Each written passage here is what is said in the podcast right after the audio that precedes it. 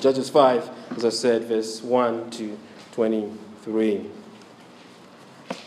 Damascus, Juba, Sana'a, Kabul, Tripoli. Uh, these are just a few of the many cities around the world that are currently experiencing war or conflict. War affects all of us. Uh, even here in the UK, we are, the government has told us we are at war against Islamic terrorism. Uh, some have said history is nothing more than the history of war. The, the Bible doesn't flinch from that, it chronicles war as a major recurring fact of human history. Uh, war is a reality uh, in a fallen world uh, where there is sin, people fight with one another. That's, the side, that's one side of war.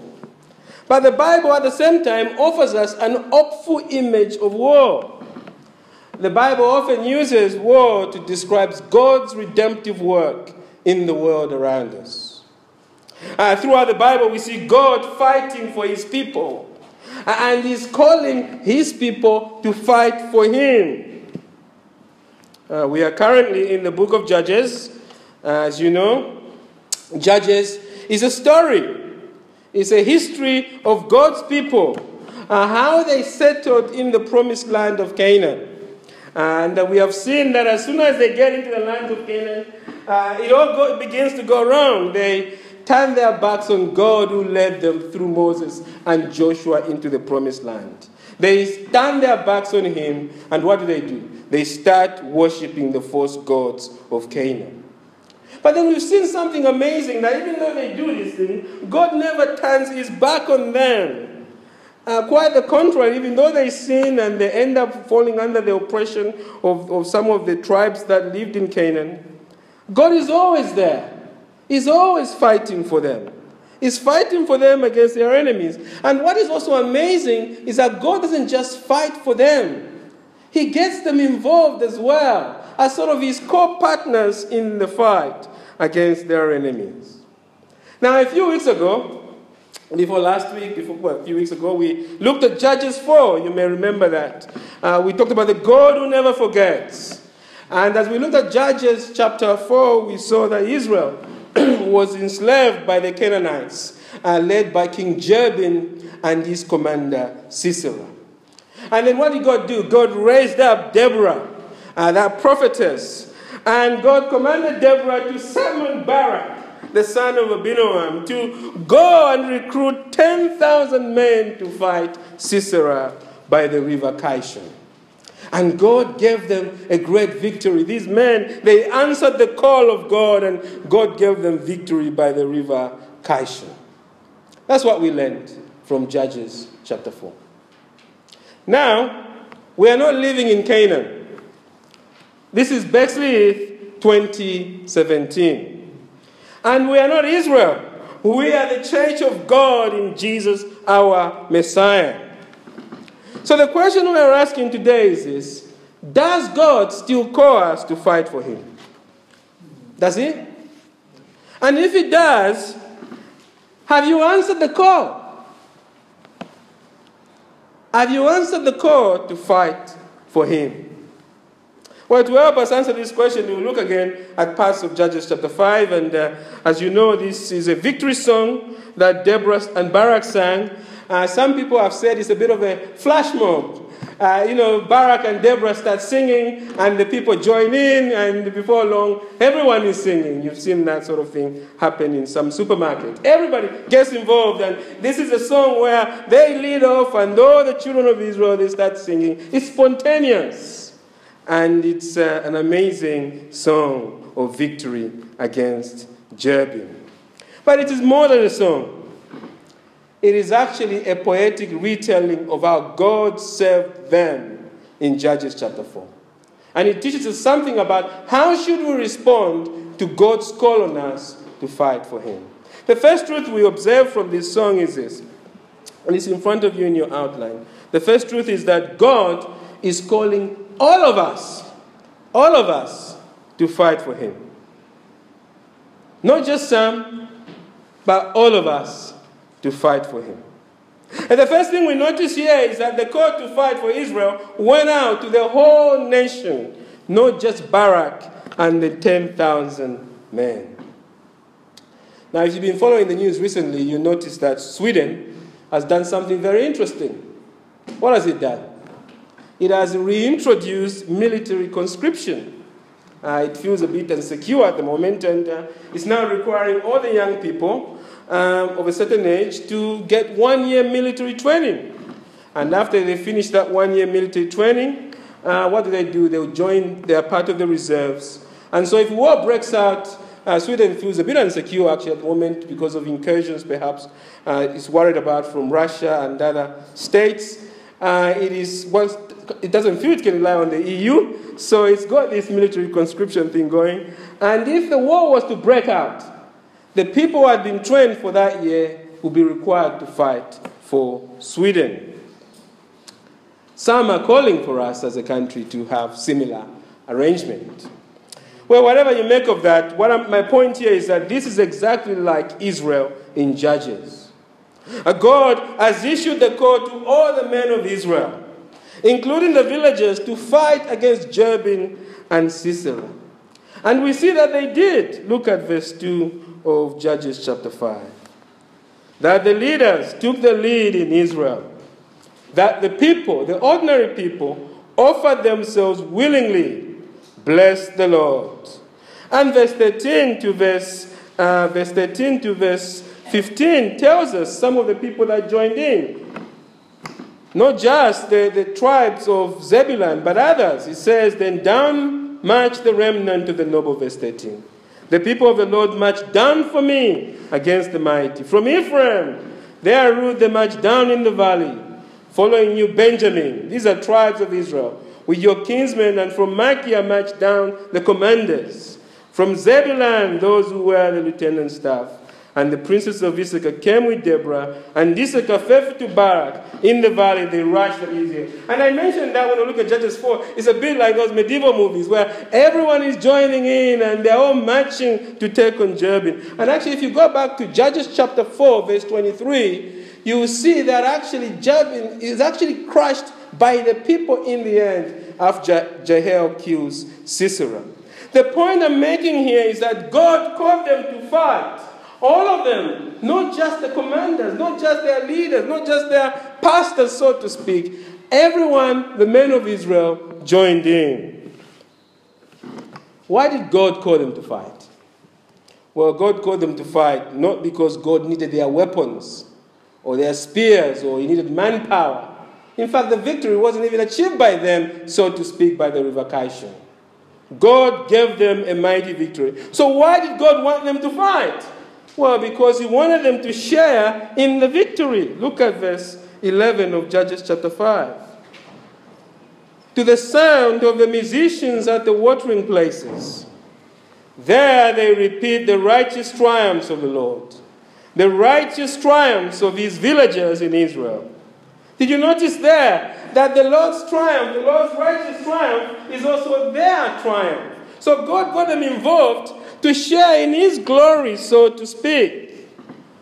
We might say that God does not like singing ole, ole, ole by Himself after the victory.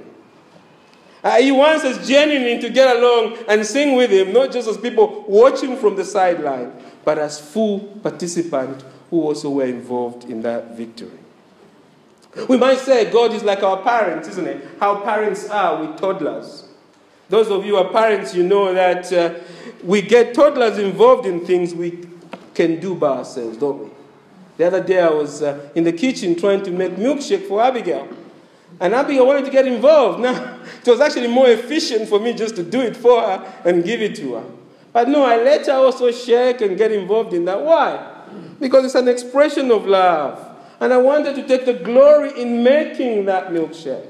Yes, to some degree, I'm doing all the work. But at the same time, she's involved and she's sharing in that. And that's how God is with us in Jesus. We are God's workmanship in Christ Jesus, created to do good deeds. We are His co workers. God wants these people to share in because it's an act of love and so that they may genuinely own the victory. Now, we are God's people today. We have signed on the dotted lines to be part of God's spiritual army when we turned from sin and became born again. The church is God's spiritual army. And we are involved in a spiritual warfare, in a spiritual war. Now, our enemies are not physical. Uh, we don't wage jihad. No. Our war is spiritual, and our enemies are sin, the devil, and the world system. Paul says this in Ephesians chapter 6, verse 12. That scripture we should all know by heart, for we do not wrestle against flesh and blood, but against the rulers, against the authorities, against the cosmic powers over this present darkness, against the spiritual forces of evil in the heavenly places. Friends, the church is at war against forces in this world that oppose God's agenda. Paul says this to the church at Corinth, 2 Corinthians chapter 10, verse 3 to 4. For though we walk in the flesh, we are not waging war according to the flesh. For the weapons of our warfare are not of the flesh, but have divine power to destroy strongholds. And he goes on to make the point that we take every thought captive to Christ. Paul there is saying our mission is to seek and destroy the enemy through the preaching of the good news of Jesus Christ. That's the church's mission in this world. Prayer supports that, giving supports that. But our number one mission is to, the, to see the gospel of Christ advance in this world. And this is a fight for every true follower of Jesus. Not just pastors, not just deacons, not just those who teach in Sunday school. Everyone. And you must answer the call to fight by giving yourself fully to God's army, the church.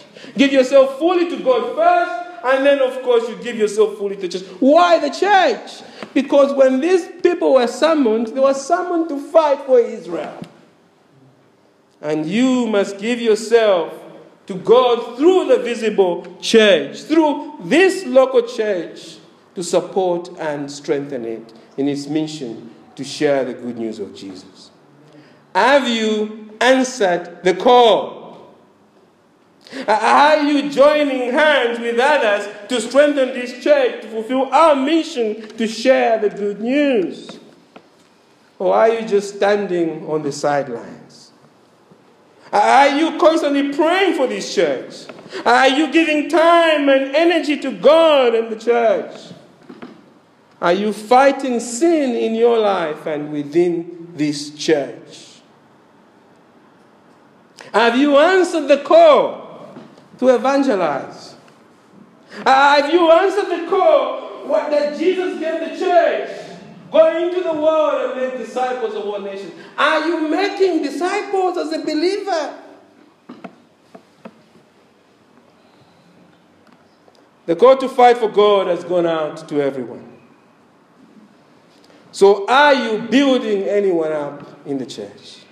Are you holding the church leadership to account actively? Are you even interested in what I get up to? The call to fight for God has gone out to everyone. To everyone who's a follower of Jesus. And this is not a call that your mom can answer for you. It's a call that you must answer for yourself. It's not a call that our, our spouses can answer for us. We must answer it for myself. I must answer it. I have, have I responded to the call to serve God, to fight for Him?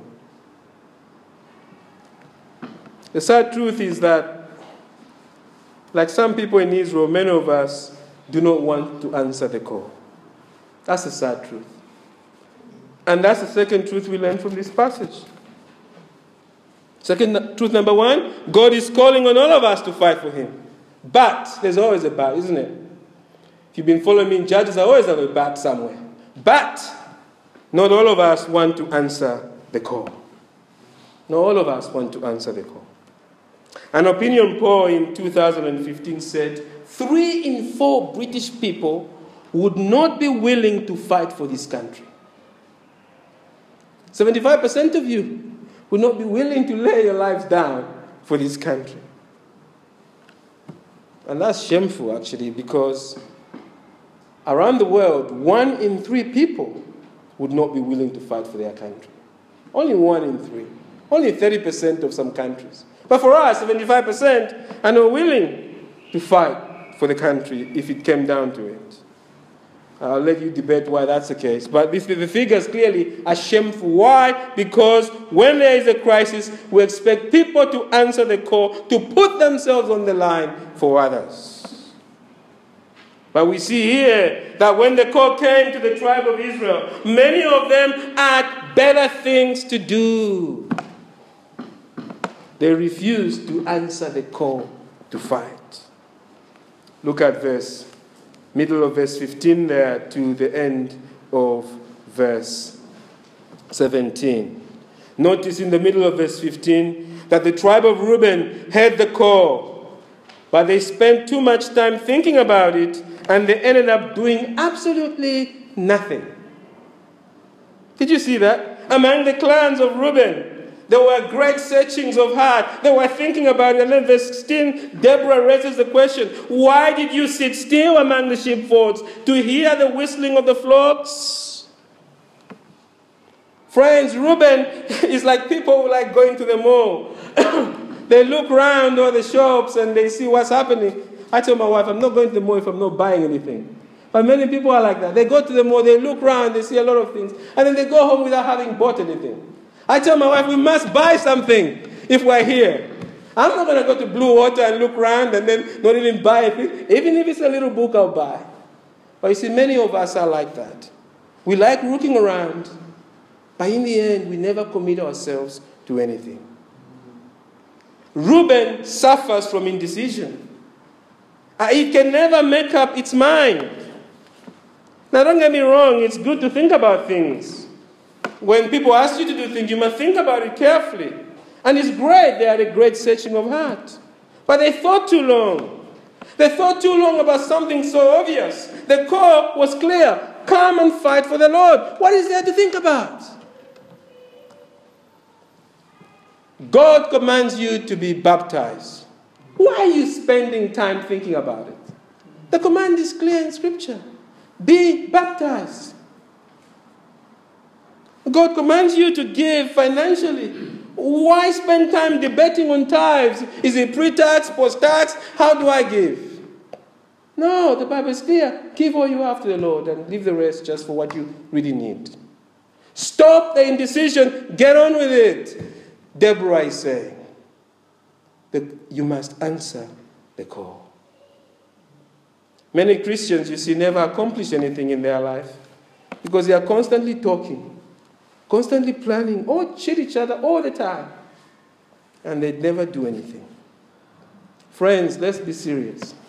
Delayed obedience is disobedience.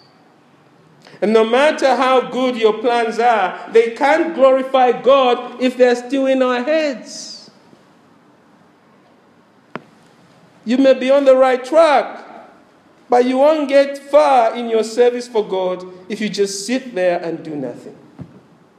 Answer the call.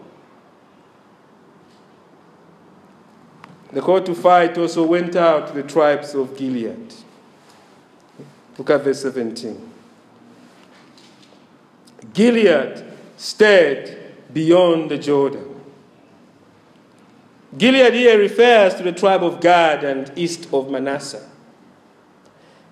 Gilead stayed beyond the Jordan. These tribes are on the other side of the river Jordan. They are on the safe side, we might say, from Sisera and Jabin. And they have refused to answer the call because they probably felt it was none of their business.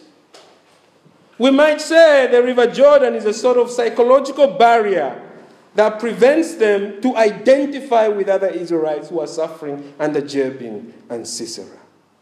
They failed to see that this was also their fight. Let me ask you what is the River Jordan of your life? What is that thing that is stopping you to reach out to other people in this church? Is it the difference in the color of their skin? Is it a difference in their culture? Is it difference in age? Is it difference in income? Do you feel distant to reach out to someone because they are so different? Is there a psychological barrier that somehow, like the River Jordan, is making you feel that it's none of your business to reach out to that person? Perhaps your River Jordan is not a thing, it might be an event. Perhaps something in the past went wrong between Manasseh, Gad, and the other tribes. Perhaps we don't know. Is there perhaps a bad experience that is stopping you to help that sister from the past? Has she been rude to you perhaps in the past? And you don't feel you can reach out to her? Answer the call. Are you carrying a grudge that even stops you spending five minutes talking to that brother or even paying that couple a visit? What is your River Jordan? Friends, let me divert here. We should also ask this question in our families. I, I know I'm going slightly off the text, so pardon me for it. But even in our own personal lives, at work or elsewhere, there may be River Jordans there. Many of us don't talk to family members because we have allowed some barrier to get in between us. You see here that God, wherever He's placed you, is saying, answer the call. Bring that river Jordan before him and let him remove it so you can fight for him. The tribe of Dan also had the fight to fight for God. They had the call to fight for God. What was wrong with them? They were too busy with work. That's what's wrong with Dan. Look at verse 17. And Gilead stayed beyond the Jordan. And Dan, oh Dan, why did he stay with the ships? Dan is refusing to fight. Why? Because it is costly. It's financially costly for them. You know, the Bible historians tell us perhaps the Danites at this stage, perhaps they had come into an arrangement with the Phoenicians and they were perhaps working on their ships, as it were. They had this trading arrangement perhaps with them. So they are busy making money on ships. And perhaps they thought to themselves, if we go, we may lose our jobs. And then what? I mean, after all, the, the fight against Jabin and Sisera is not a guaranteed win, is it? I mean, how do we know Deborah has not made it up? He's called to fight. They stayed. They stayed. They put their jobs first. Now, now, now let, me, let us be clear here. God wants each of us to provide for our families. He who doesn't do that is an unbeliever. We must provide for our families. And God also wants us to provide financially for the church here and beyond around the world for His war effort to spread the good news. He asks both. I mean, don't ask me. The Lord asks you to do both. He asks you to do that, and He asks you to do that. He asks you a third thing. He wants you to also fight for Him. So, so these are cause that the Lord has brought in your life. He says, work and work for me as well. So you need to ask yourself a very clear question Is the pursuit of a career or financial security more important to you than growing as a follower of Jesus? Is Jesus first or is it money? When you have spare time, when you have time, when you've done your first job, do you go to put in extra shifts or even get another job? Or do you say, I need to be with God's people? How are you guys making these decisions? That's what Deborah is asking. Where are our priorities? You have enough to support your family, but yet you want more and you're doing it at the risk of serving God's people and answering the call. There are too many of us who are trying to fit God into our lives. And we first decide what life we want, and then we give God the rest of the time. That is not a follower of Jesus. If anyone must come after me, he must what? Deny himself, take up the cross, and follow me. So be honest with yourself. Just be honest. You have not answered the call. Be honest that God is second in your life. And repent and come back to serve Him willingly. Answer the call. The tribe of Asher. What's wrong with Asher? South of France, that's what's wrong with Asher. Look at Asher. Asher sat still in verse 17 at the coast of the sea, staying by his landing. The tribe of Asher had the call, but they decided to stay still and enjoy their comfortable and prosperous life by the coast. Are you like Asher?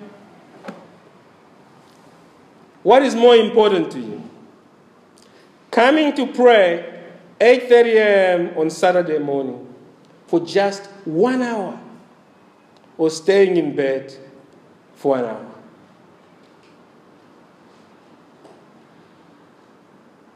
What is more important to you?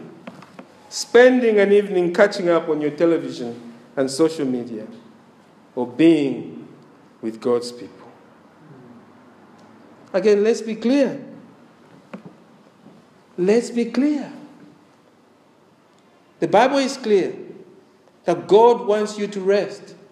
The psalmist says, It is in vain you rise up early, eating the bread of anxious toil, isn't it? You go led to bed eating the bread of somebody perhaps know the scripture better. But God wants you to rest, and people have been telling me to slow down and rest. We should. And when you don't rest, things go wrong sometimes. So you must rest. You must spend time with your family. God has that's priority. You serve your, uh, your family is God's your first mission place where God has placed you, right? Invest in your children, invest time with them, invest in your husband, your wife, make time for them, and still fight for God's army. Spend time with them, at the same time, support His church. Look, the issue is this Are you serious about Jesus at all? That's essentially what these verses is asking us. He's saying, Are you willing to make radical sacrifices for Jesus? Or, pardon the pun, are you just coasting along like Asher? Answer the call. One of the saddest things about being a pastor is when you look at supposedly Christians who seem not interested in answering the call. That's sad, okay? But what I've found personally worse is not that. What I've found worse is that many of us are deluded that we have actually answered the call. And I think you speak to pastors, some of them, they'll tell you. We have to work with the deceit of the heart in the lives of our people. You have to remind them they are not seeing themselves as God sees them.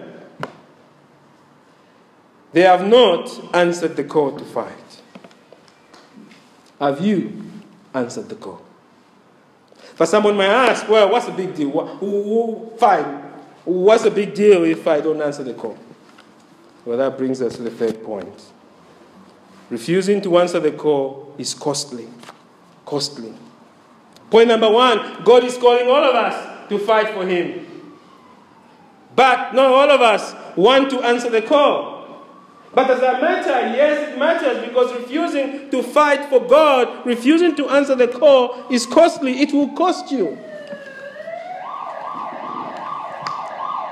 Noa Golan. Does the name ring any bells? Noa Golan. I doubt it. Noa Golan is a 19 year old woman who was jailed last month by the state of Israel. Why? For refusing compulsory conscription into the Israeli Defense Force. Israel, like Sweden, has a compulsory conscription. Refusing to answer the call in today's Israel gets you one year in jail. And that's very lenient because refusing to answer the call in the Israel in Judges invites the wrath and judgment of God. Look at verse 23. There's a little town here called Meroz. We do not know its location. But what we know about Meroz in verse 23 is that it was the Switzerland of the day. It decided to do nothing, just stay neutral, perhaps. Look at verse 23. This is the angel of the Lord saying, Curse Meroz, says the angel of the Lord. Curse its inhabitants thoroughly. Why? Because they did not come to the help of the Lord, to the help of the Lord against the mighty. And let us note in passing here that they are cursed not because they fought against God's people, they are cursed because they just did nothing. Let us also know very clearly then that doing nothing for God or very little for God's people is the same as fighting for God against God. It is the same as, as fighting against God. In the kingdom of God, there are no lazy bystanders, bystanders or conscious objectors. You must answer the call or you are working against God. But the main point here, you see, is that Meroz is a warning to all of us. Because if you don't answer the call, you are living like Edward Snowden. You are a deserter from the kingdom of God. You are living contrary to who you are in Jesus. You are a believer, but you are at war against the church because you're not supporting God's work in this world. And of course, God loves you too much to let you live like that. So He will do everything to discipline you. And some of God's correction will be very painful. We'll touch on that this evening in Judges chapter 6, verse 1 to 10. We'll see how God disciplined the people of Israel when they turned against Him. So I don't want to spend too much time on God's rod of discipline. I just want to say that the hammer of God will continue to eat you so hard until you are shaped into a true fighter of the Lord Jesus Christ. So it's serious. The other possibility is that, of course, perhaps you're refusing to answer the call because you are not a true follower of Jesus at all. Yes, you attend church. Yes, you've even been baptized. Yes, you are a walking Bible. Yes, everyone thinks you're a believer, but you know in your heart you have not answered the call. And it might be because you're not genuinely converted, you're not interested at all, even in Jesus, deep down. So you must ask yourself do I really belong to Jesus? Because, you know, if you don't belong to Jesus, the judgment of Meroz here is already on you. You stand condemned before God. You must answer the call, for you means turning from your sins and putting your trust in Jesus and his death for you. Then you can serve properly in God's spiritual army. What about those of us who are already followers of Jesus? Say, Pastor, I hear you. I want us to, I want to answer the call. So how do I answer the call? Well, this is our final point. And briefly, I'll say we answer the call willingly. That's the final point. We must answer willingly. If you've been watching the news, you've seen Hurricane Harvey in Texas. It left devastation in the state of Texas. But in the midst of such devastation, something hopeful, we saw something hopeful, didn't we? What did we see? We saw human chains.